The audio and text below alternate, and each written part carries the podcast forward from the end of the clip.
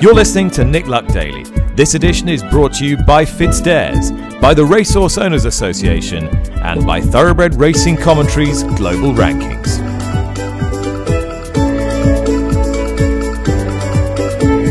Good morning, welcome to the show. It's Monday, September the 11th. The Indian summer continues in TW11, and the top class summer of racing might continue a while longer in Europe yet if the last 48 hours of Group 1 glory is anything to go by. Step forward, Auguste Rodin. His CV is starting to look better. For all there have been a couple of notable blips, he was back off the ropes again to win the Royal Bahrain Irish Champion Stakes for Aidan O'Brien and Ryan Moore. Home game, home team, home win, no surprise there. But what about the away jockeys? More of which in a moment. Moore and O'Brien on the score sheet again at Group 1 level yesterday in the National Stakes with Henry Longfellow, beautifully bred and a very smart prospect. But why did Stable Companion City of Troy not take his chance in the race? As for O'Brien himself, 4,000 career wins, another of whom came courtesy of Warm Heart in the Group 1 Prix Vermeille. Uh, Longchamp, Fantastic Moon was the other key winner on the day, should that horse now be supplemented for the Prix de l'Arc de Triomphe. Warm Heart's jockey was James Doyle. Doyle was out of luck on the heavy favourite Shaquille in the previous day's Sprint Cup at Haydock Park. That race went to regional, a first Group 1 success for Ed Bethell. It wasn't exactly a first top level success for Dermot Weld, His Highness the Aga Khan, and Chris Hayes. In the Matron Stakes on Saturday, Tahiyra produced an impressive performance. Wins in Ireland for the visitors too. Eldar Eldarov took the St. Leger and Fallen Angel, the Moyglare. That was a homebred win for Steve Parkin's Branton Court stud for Danny Tudhope and Karl Burke. Moss Tucker sprang a surprise in the Flying Five, while further afield in California at Del Mar, Keep your ears open for a filly called Tamara. She's out of the Star Mare Beholder, and she might have every bit of her talent judged on her win in the Debutante Stakes. But the big news this morning concerns one of the horses that ran in the Irish Champion Stakes, King of Steel, fourth behind Auguste Rodin. His rider, Kevin Stott, has lost the job as retained jockey to the all powerful Amo Racing. I've been speaking to their principal and founder, Kia Joorabchian. He'll be along in a few moments' time. First of all, David Yates from the Daily Mirror. David, what's happened here? Okay, well, Kevin Stott was appointed as the number one jockey to Amo Racing in February. Uh, they made a good start. Of course, um, Kevin was aboard Bucanero Fuerte when uh, that horse won the um, Phoenix Stakes to give Kia Joorabchian his first Group One win. Uh, it's pretty clear that he was less than impressed with the the ride that uh, Kevin Stott gave to King of Steel in the Irish Champion Stakes on Saturday. Indeed, in a an, an RT inter, RTE interview yesterday, he said King of Steel wasn't given the best chance to win yesterday. Kevin Stott made a couple of mistakes, um, and uh, the news has followed on from that that he will not be um, renewing the jockey's retainer for 2024. All right. Well, I'm recording the show at five past nine on Monday morning.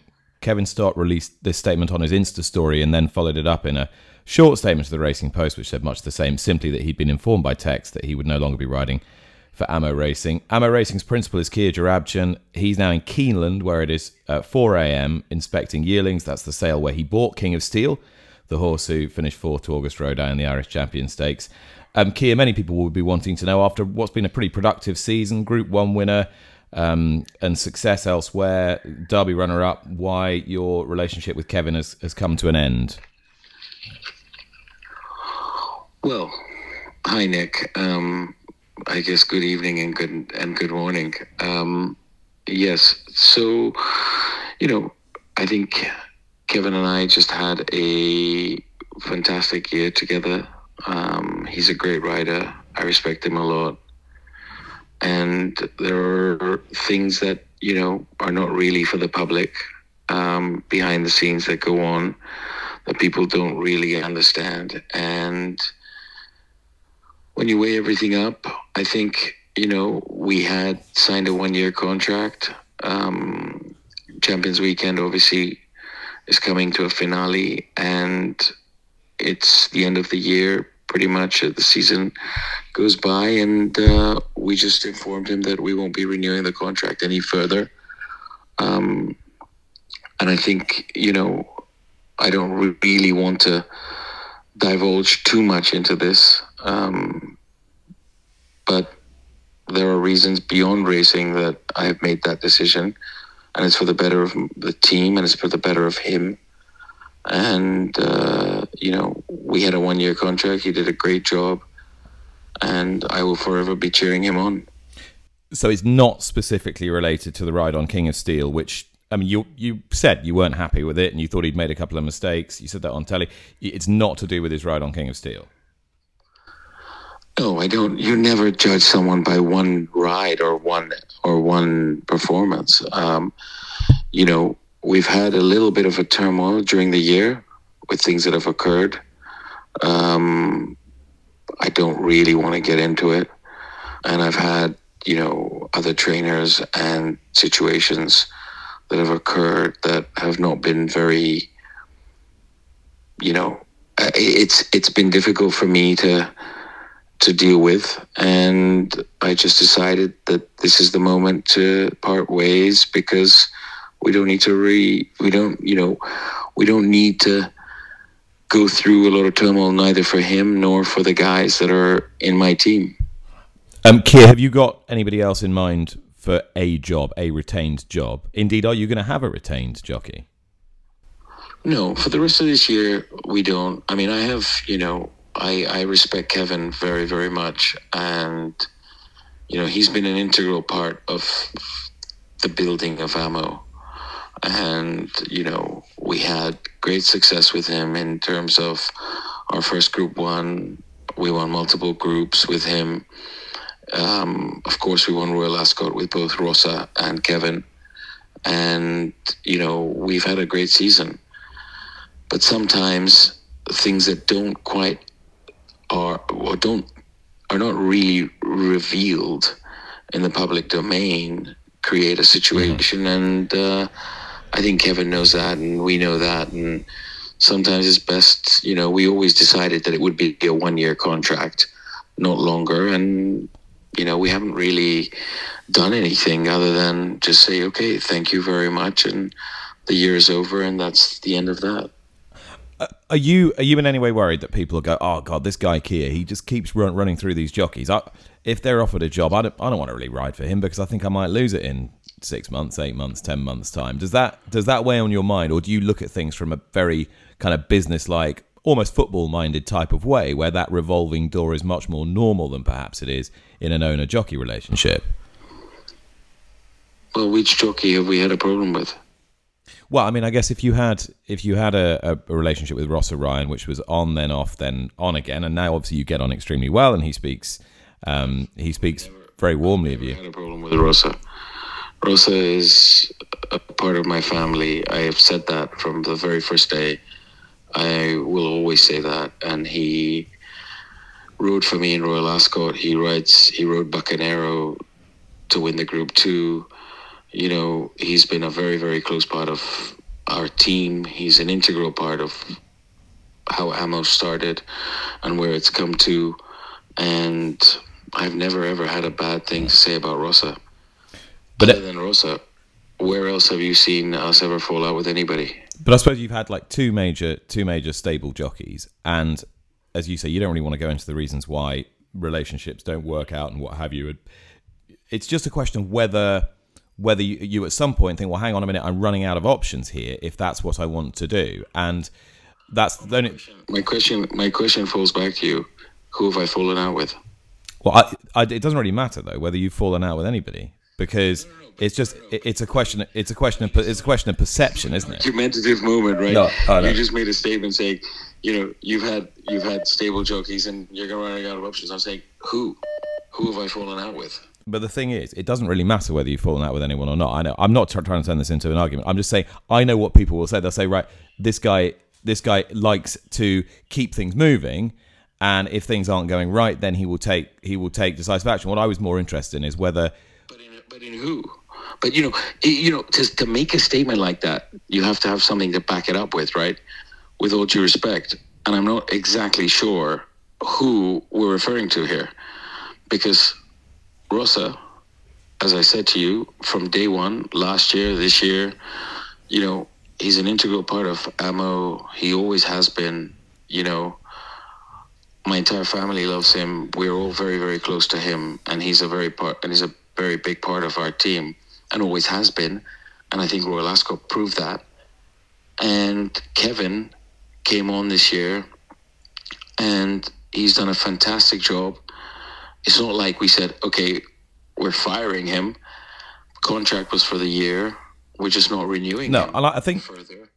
I think don't that's think, I think that's know, what I'm getting at, Kia. I think what I'm getting at is is is not a question of antagonism or unpleasantness or falling out with people or being difficult or anything like that. It's simply more an interest an interested question about the way that you run the operation and that maybe um, you know, racing is quite is quite a, a an odd outlier in terms of the way that it, it, its participants interact with each other.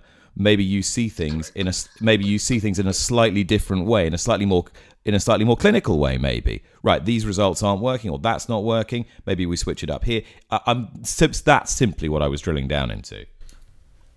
Not at all. I mean, I just I feel like yes, you know, bad horses don't need to be with good trainers. They need to be moved because you're just wasting your time, and the trainers are just being put under pressure for no reason.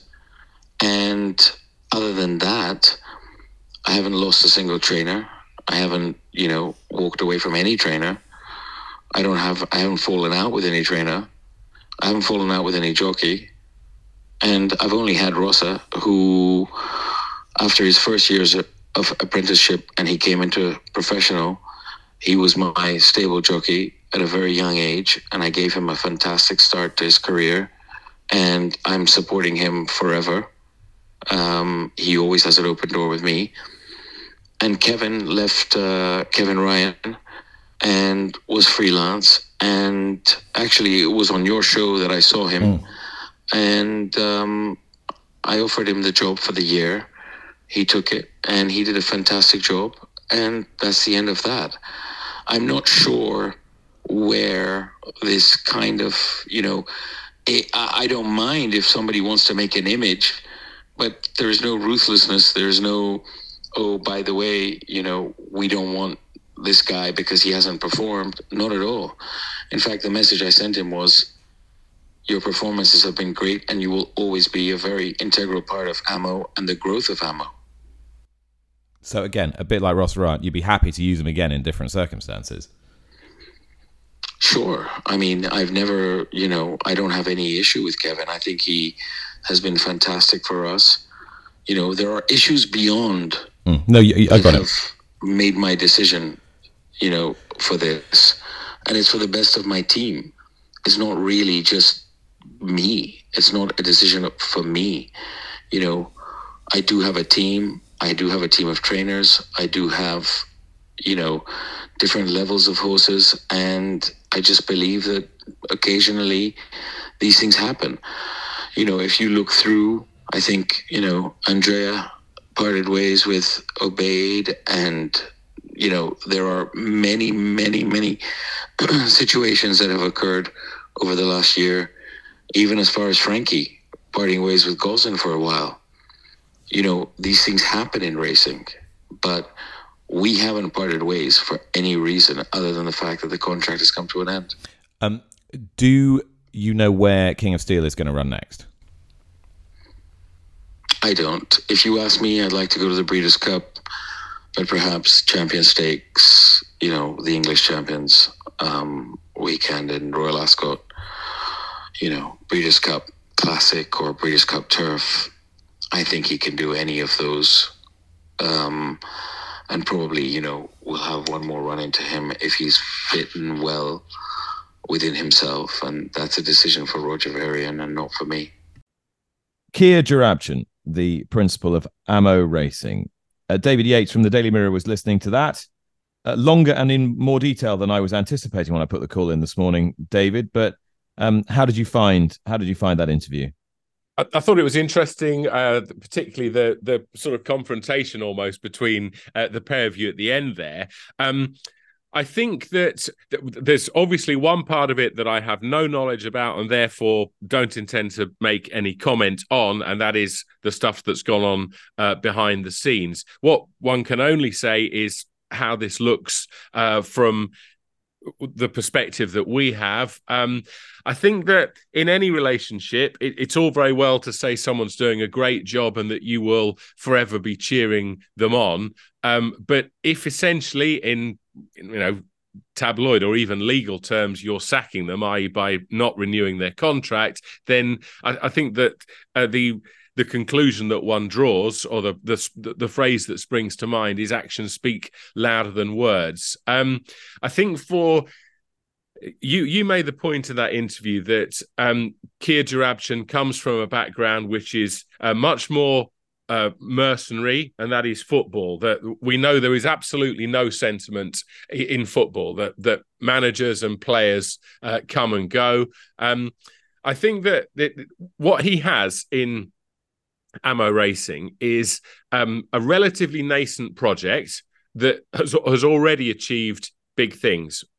Group victories, now Royal Ascot victories, Group One victories. Um, I think when you're trying to attract a jockey in the future, though, and again, this this doesn't uh, just apply specifically to um, Kia Joorabchian and Amo Racing, but it's it's more a, a, or it's as much a general comment. And if you have a reputation for some having something of a revolving door, um, you're very likely to attract uh, a mercenary who sits in the job for as long as they can, probably builds into the contract a decent size payoff uh, when things go wrong. Remember, th- this relationship is what are we? February, so that's the second month to the uh, eighth month. This th- this relationship has lasted six months. Rossa Ryan's relationship with um, Kia Joorabchian has lasted longer than that. He was appointed in 2020. Then he revealed in uh, August of last year that he wasn't going to be retained, and there was a bit of a will he won't he. Of course, Rossa Ryan, as Kia Joorabchian said, and I, and I did uh, just refer to the action speaking louder than words, and, and in fact, of course, he has still employed Rossa Ryan uh, to partner Amo Horses. But just to return to that former point, um, you can you can try and attract a jockey who buys into the long term project of sort of incremental success of an ownership venture uh, like Amo racing, or you can attract a mercenary. Um, Kia Joorabchian's background is in football, and he'll be well familiar uh, with, for example, a football club like Watford. Uh, they th- their managers come and go. That is a revolving door. Any manager who takes over at Vicarage Road knows very well that they're not building into a long-term project that the the chances are that when when things start to go wrong they will be out the door yeah. so again th- I, I know nothing of the um uh, of what's gone on uh, behind the scenes but certainly from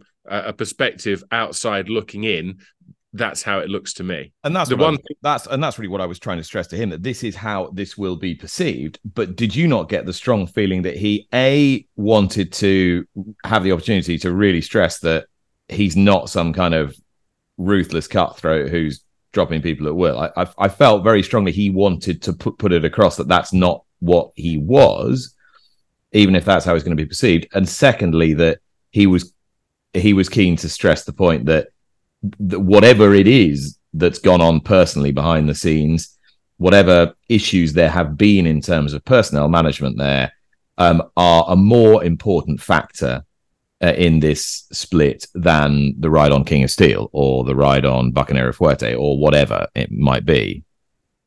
Yeah, I, I, I think I, I think it's also worth stressing, Nick, that in the Rossa Ryan case, when they when they split contractually, Kia Joorabchian said, I, I, think the world, you know, the the the the there's the language of being part of my family and stuff like that. It's almost like a script from The Godfather or something. But in in in his favor, Kia Joorabchian has been good to his word. He said, I, I, still think of him as part of the family and I will use him in the future. And that's exactly uh, what he's done. So it may well be that Kevin Stott, despite not having uh, a contract uh, to rely on, will uh, continue to ride for Kia Joorabchian. There's one more point that I would like to make, though, and that is that um, we have had how many months now of the, the Frankie Dettori farewell tour? Um, a few, and enough big uh, Group One successes uh, that have gone with it. One of them, which wasn't a Group One, but which was uh, is it Britain's um, most valuable handicap, the Ebor, after Absurde's win uh, on the Knavesmire. Willie Mullins, the trainer, said that Frankie is riding like a man without pressure. Now, he's not the first person to make that observation, but I think all of us have thought, well, you know, we we know we know that horses are sensitive creatures with a huge uh, artificial intelligence, and that it that that there is something that Dettori is doing at the moment, which is which is special and many many horsey people think that that is informed by the fact that Dettori knows he's in his last year and he's he's completely relaxed when he rides. Well, the the opposite side of that coin is that if you are a jockey or a sports practitioner or indeed any one of us, if someone says to you, Nick, and you know, I, I don't you're you're as you're as composed a broadcaster as I've ever worked with. If someone says to you, "Get this link right now," or it's the last time you work for us, there is a load of pressure that's heaped on your shoulders. I must not get this wrong. If in the situation, as I say, it doesn't have to be Kevin Stott as a jockey. It can be any one of us. If we feel that if we mess up on this, then we won't be in the job uh, for uh, for for any any longer, that impacts on All our right. ability to perform.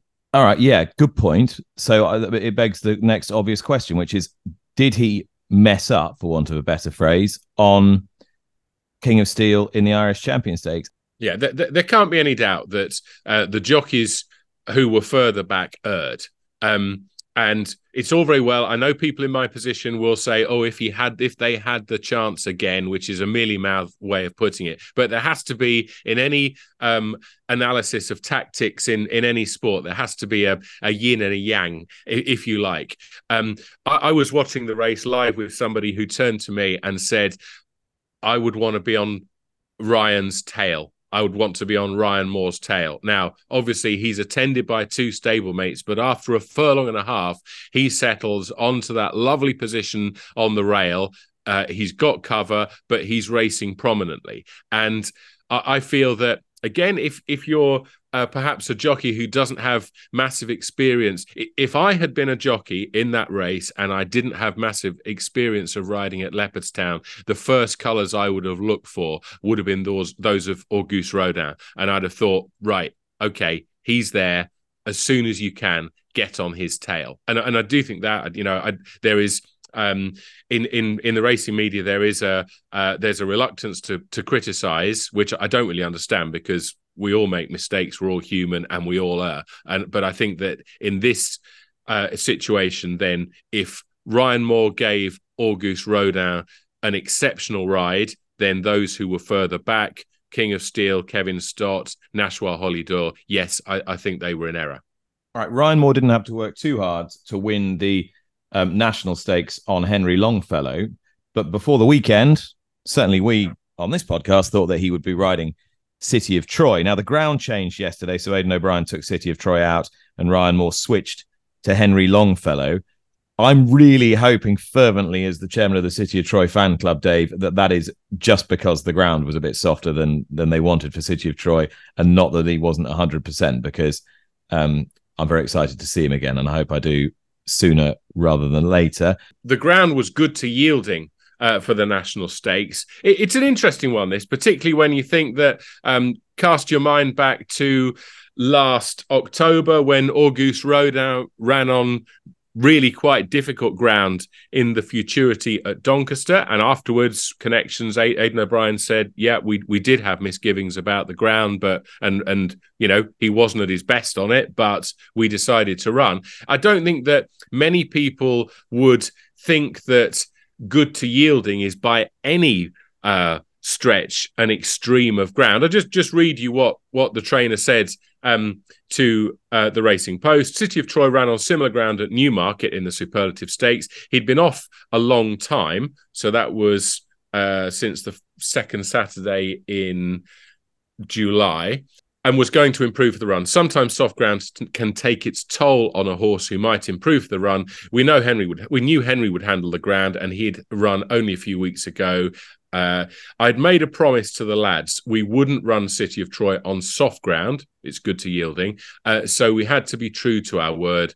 Ryan was adamant it was closer to soft than good to yielding. Okay, well that clears that up. Um, this horse, Henry Longfellow, quickens, even though his dam won up to a mile and a half. He just took off. We'll see what happens, but that might be his last run of the season. I imagine City of Troy is the more likely of the two to run again this season. And if you look at the the anti post markets, uh, particularly for the the Group One races at Newmarket in the autumn, City of Troy is three to one favourite for uh, the Dew uh, for, for the uh, Middle Park, and he's the six to four favourite for the Dewhurst. One over six, of course, one over seven. I should point out that you're slightly speaking with forked tongue there, because I'm sure that what's at the for- forefront of your mind was your bet uh, with Jane mm. Mangan yeah about Ylang Ylang well, and City of I, Troy and I, I took win a Group One race first. I wasn't on. I really wasn't um, particularly tuned in yesterday, so I just I I listen. I was in the car and I had to listen, ring up for a commentary on Ylang Ylang. I took no pleasure in in her defeat at all because I'm not that sort of person. Um, and then I was waiting for City of Troy to win, not realizing he'd been taken out, uh, and then switched on the race to find out uh, Henry Longfellow winning by by miles. Anyway, he looks a. a I just wonder whether I just wonder whether when by the time we get to the uh, end of the year in December, you two might just be splitting a, a bag of chips outside yeah. the Cartier Awards. It's the old, um, it's the old golden arches, I'm afraid, for Jane, and uh, and we'll be going Dutch. All right, so that aforementioned race where the Aidan O'Brien trained Ylang Ylang was one of his oh, rare disappointments over the weekend went the way of the visitors to Fallen Angel, homebred winner for Steve Parkins Clipper Logistics, bred at his Branton Court stud in Yorkshire from the first crop of Too Darn Hot and ridden by Danny Tudhope in those famous silver silks. We spoke to Joe Foley, who manages the interests uh, of Steve and of Clipper Logistics a few weeks ago. We can check in with him again.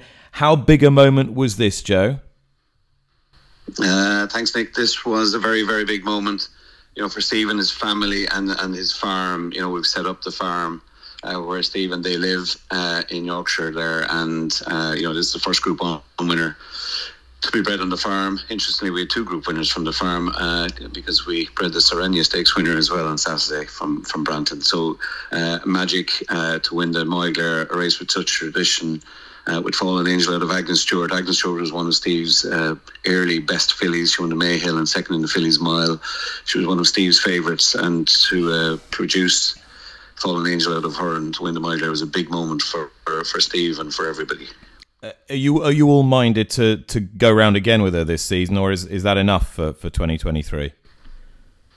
Uh, we've had a big conference call this morning um, I'd say we're sort of 60 40 not going to run her again uh, this year. Obviously, the Fillies Mile is there. She's favoured for that. Um, but it brings her later into the season. It's stretching her to a mile, which she, we're, we're all happy with, no problem with. But, you know, now that she's won the mile she's a Group 1 winner. Um, she's had four runs this year. We think she's going to be hopeful. Sorry, we hope we, uh, she's going to be uh, a better three year old so uh, whether we give her a fifth run in a Fillies Mile into October, I'm not sure. I'd say we might just leave her uh, and head for a Guineas next year. Good stuff, Joe. Thanks so much. Well done, Nick. Thanks. Bye. Joe Foley there, uh, who marshals the interests of Steve Parkins, Clipper Logistics, and Branton Court Stud. Huge win for them in the Moyglare. And mention of the fact that they also bred the winner of the Sirenia Stakes at Kempton Park leads me to remind you of the victory at Kempton of Bay Bridge who was most impressive in the September Stakes, dispatching Candleford and Max Vega. Okay, he'll need more than that to win an Arc, but he raced much more kindly. He drew right away. It was a smart performance under Richard Kingscote for Sir Michael Stoute in the colours of James Wigan. Maybe he will be a big player in the Prix de l'Arc de Triomphe. Maybe the rather unheralded trio of winners of yesterday's official ARC trials at Longchamp will be also. Du Carousel for Andre Fabre was impressive in the Prix Foy. In the Prix James Doyle, as I said, on the score sheet again for Aidan O'Brien with Warm Heart. And very impressive in the Qatar Prix Niel, Fantastic Moon, the German Derby winner who would need supplementing. But René Piechulek, the man who rode Torquato Tasso, could yet win another arc if they decide to take that route. And what a job Sarah Steinberg has done with Fantastic Moon, Dave. The arc trials used to have a um, a much uh, more prominent presence, I think, in the in the, the British racing media. It was routine for people to travel to Longchamp and watch those because they really would impact on uh, the market for Europe's middle distance championship. That isn't the case uh, anything like as much these days because there is competition uh, from Ireland in, in, in the case of this weekend and yeah, warm heart. I, I suspect is not going to go for the arc that uh, that the the Breeders' Cup remains the plan for her. Things certainly didn't go right at the start, or indeed nearing the finish uh, for James Doyle's mount. But um, as compensation for the defeat of uh, Shaquille in the Sprint Cup at Haydock on Saturday, uh, that was um, a warming victory for the jockey. And, and, as you say, the the pair are now two from two after the uh, Yorkshire Oaks. Fantastic Moon, I thought was pretty impressive. There seemed to be um, a little bit of debate. The horse is owned by quite a big syndicate, isn't he? The the, the German Derby winner, and they were saying uh, Liberty Racing 2021. They were saying afterwards that they weren't sure uh, whether they were going to supplement for the Arc. Well, I I, I would certainly be inclined to because I thought that he was pretty impressive yesterday, and of course, as you mentioned, uh, Place du Carrousel, uh, trained by Andre Fabre. He he got pretty uh, big quotes for the arc on August. Uh, sorry, on October the first. I think he can be backed at 25s, possibly even 33s.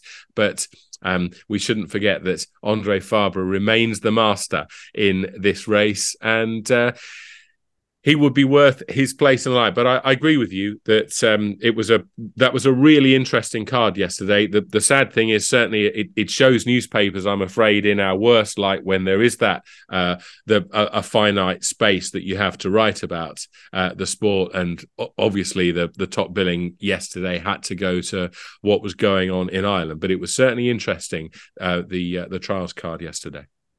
And if Warm Heart's victory in the Prix Vermeille was very much the highlight of the weekend for jockey James Doyle and another Group 1 win for Aidan O'Brien, then the low light for Doyle was the performance of Shaquille in the previous day's Betfair Sprint Cup at Haydock Park. That race went to regional, first Group 1 success for Ed Bethell, ridden by Callum Rodriguez. Wonderful moments for them.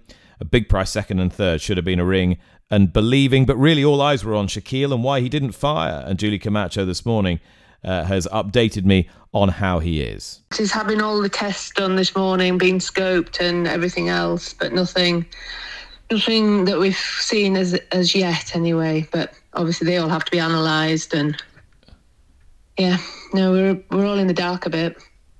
Was there anything that James said after the race that gave you any kind of a clue at all?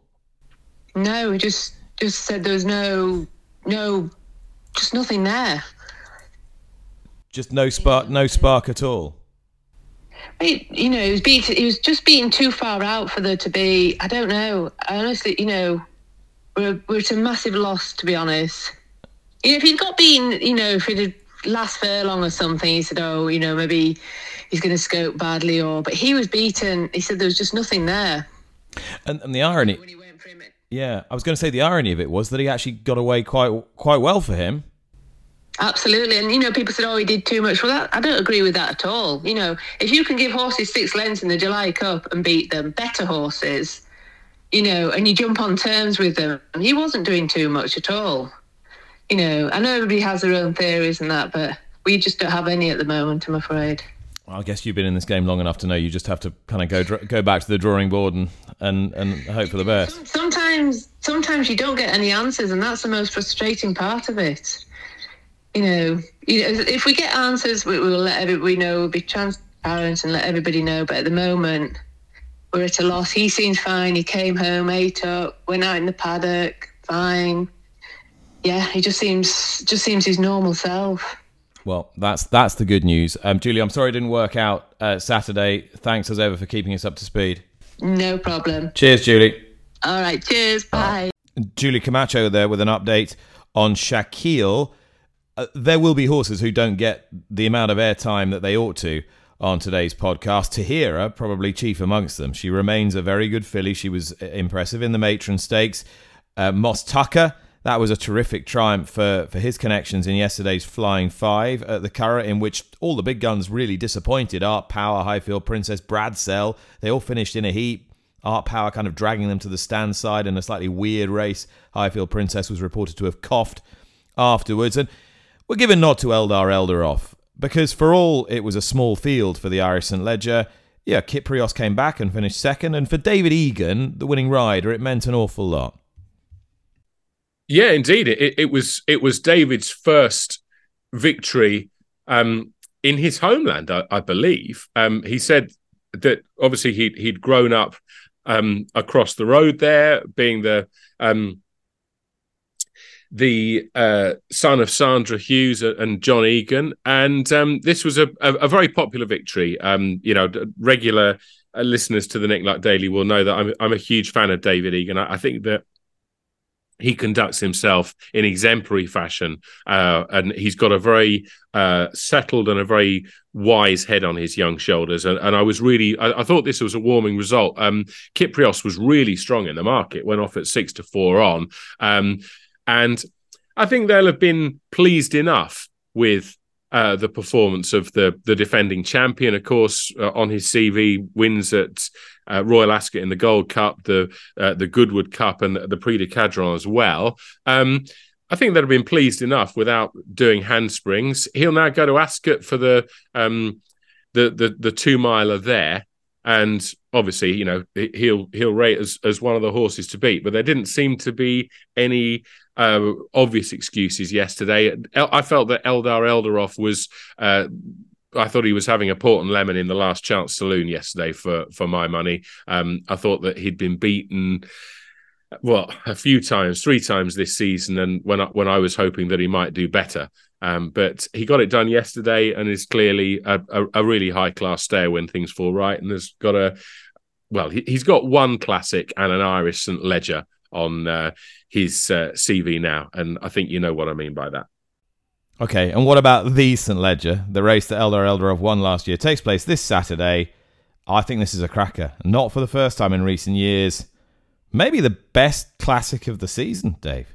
Yeah, I, I, don't think it's the, the, the highest quality classic of the season, but I think from a from a betting and from a stories uh, point of view, it's really interesting. Um, there are there are several lines here that if one of them comes off, uh, will will give us a uh, should give this race a really good show. Uh, the bet the, uh, the, head of the betting is Gregory. Of course, it would be a, a, first classic for Wathnan Racing, and it would be a last classic for Dettori. Uh, that drum has been beaten quite a bit over the last few months. It's a bit tatty now, but it's still got to go on for a few more months. But nevertheless, if Dettori wins his final classic, uh, that's big news, but not as big as Desert Hero. Of course, the William Haggas trainee running in the colours of the King and Queen. Um, successful at Glorious Goodwood in the Gordon Stakes. That was on the back of a, a victory at Royal Ascot, which itself uh, was big news. And that horse has to go there with a really strong chance. I think he'll stay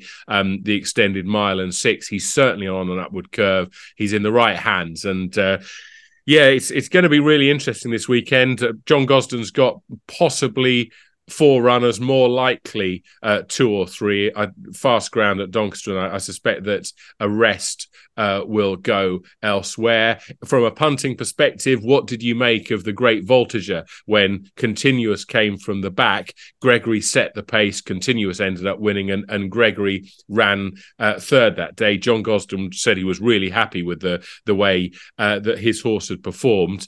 Others, I thought, uh, perhaps didn't share those opinions. So, was Continuous flattered? Was Gregory disadvantaged? Can Desert Hero uh, take that step from Group Group 3 company to classic level to give uh, the Royal Colours a first classic success since 1977, would it be? Dunfermline?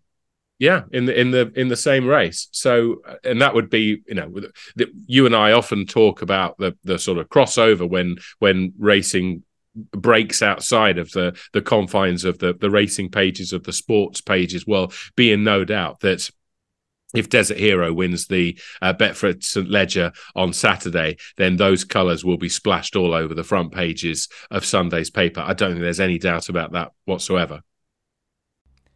Well, you might have heard a, a few weeks ago me talking to Tony Lacy about the Keeneland September sale, which by volume is the largest horse sale in the world, and it's it's going to be no exception this year. I'm really pleased to welcome in Mark Taylor from Taylor Made Uh, he's 433 lots in the sale. Uh, you, don't adjust your set. 433 lots. Uh, they've been leading consigner 24 times. Um, my, I, I almost struggle to get my head around around that number, but this is a, an incredible operation that you built up. Just tell me tell me where it all started. Well, you know, my brother Duncan uh, started the farm in 1976 when he was still a student at the University of Kentucky.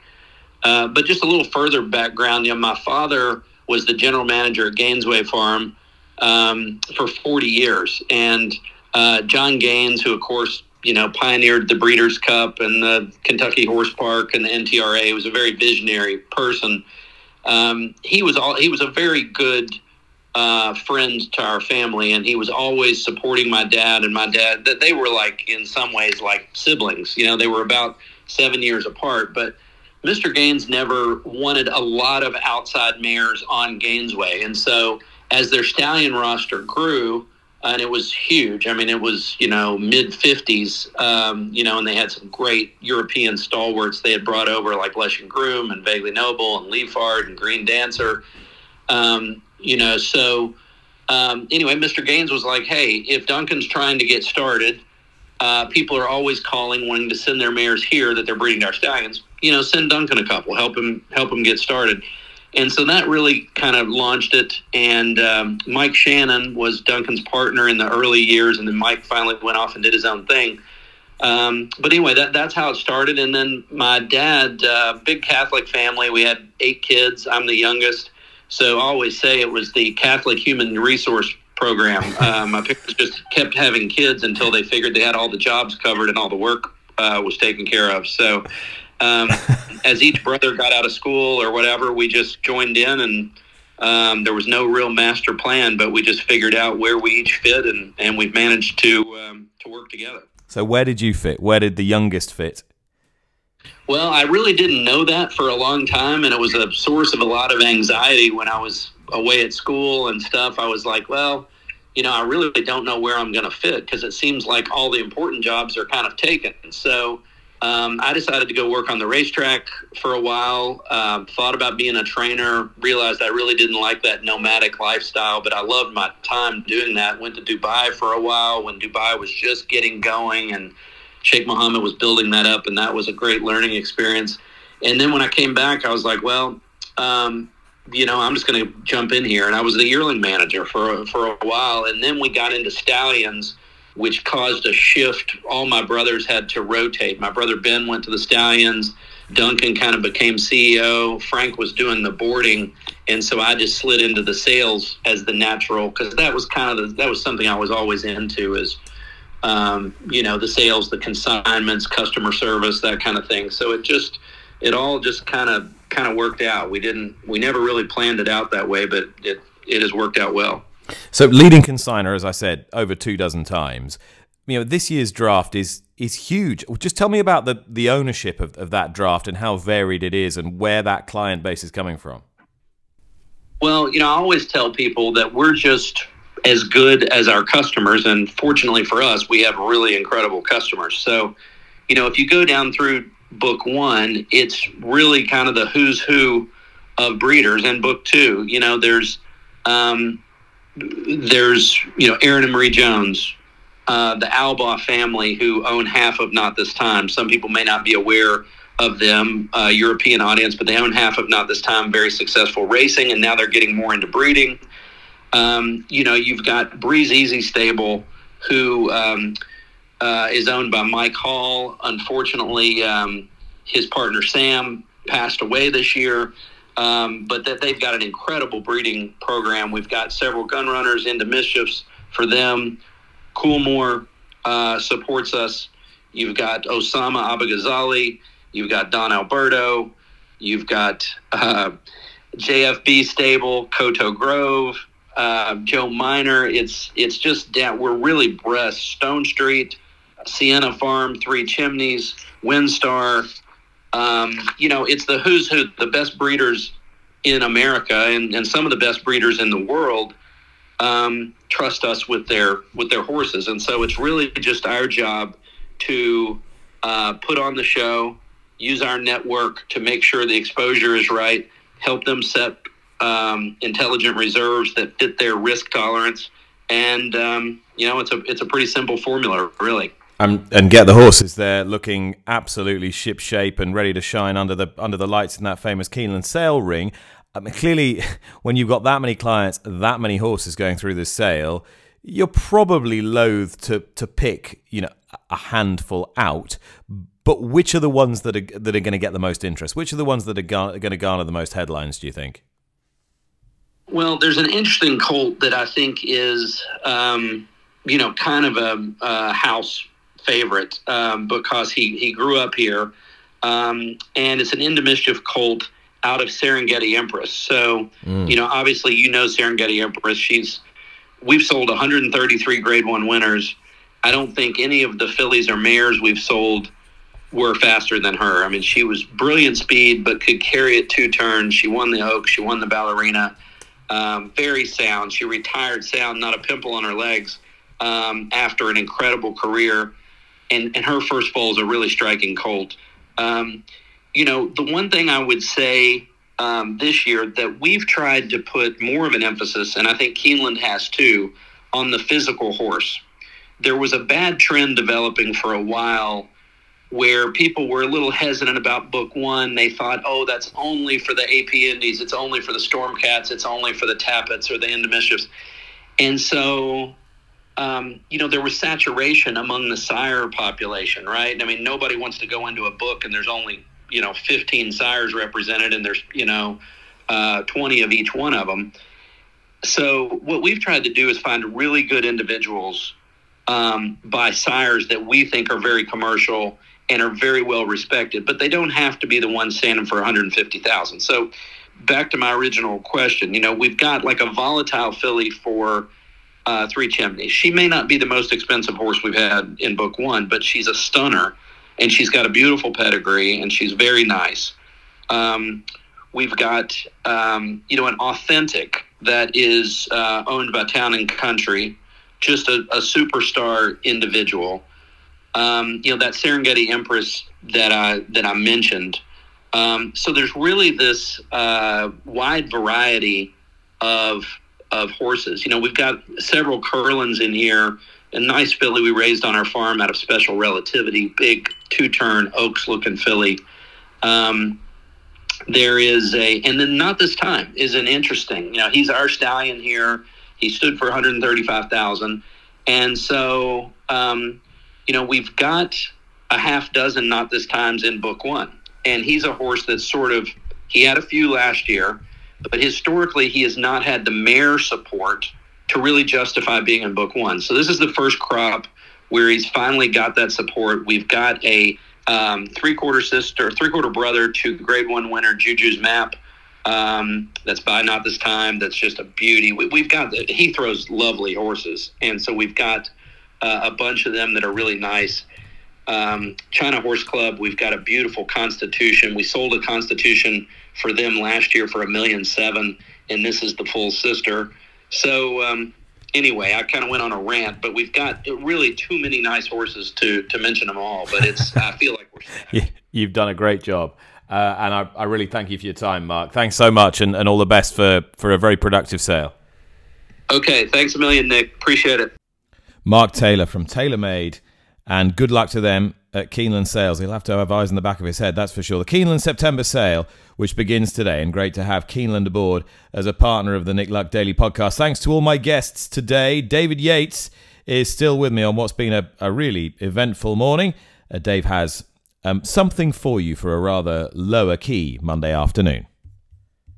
It is a low key Monday. We are going to Newcastle for the 5:30 race and Spirit of Ash. Um, this filly, trained by Tristan Davidson, won on her only previous visit uh, to Newcastle and has run okay since. Uh, still is on a, a, modest mark of 48, and I hope that the return to Gosforth Park can bring her back to winning form. 5:30 race at Newcastle. Selection is number seven, Spirit of Ash. David, thank you very much. Thank you to all my guests. As I say, thank you for listening. If you do enjoy this podcast, please leave us a rating and a review wherever you consume your pods. And uh, we will see you again tomorrow. That was Monday, September the 11th. Bye bye.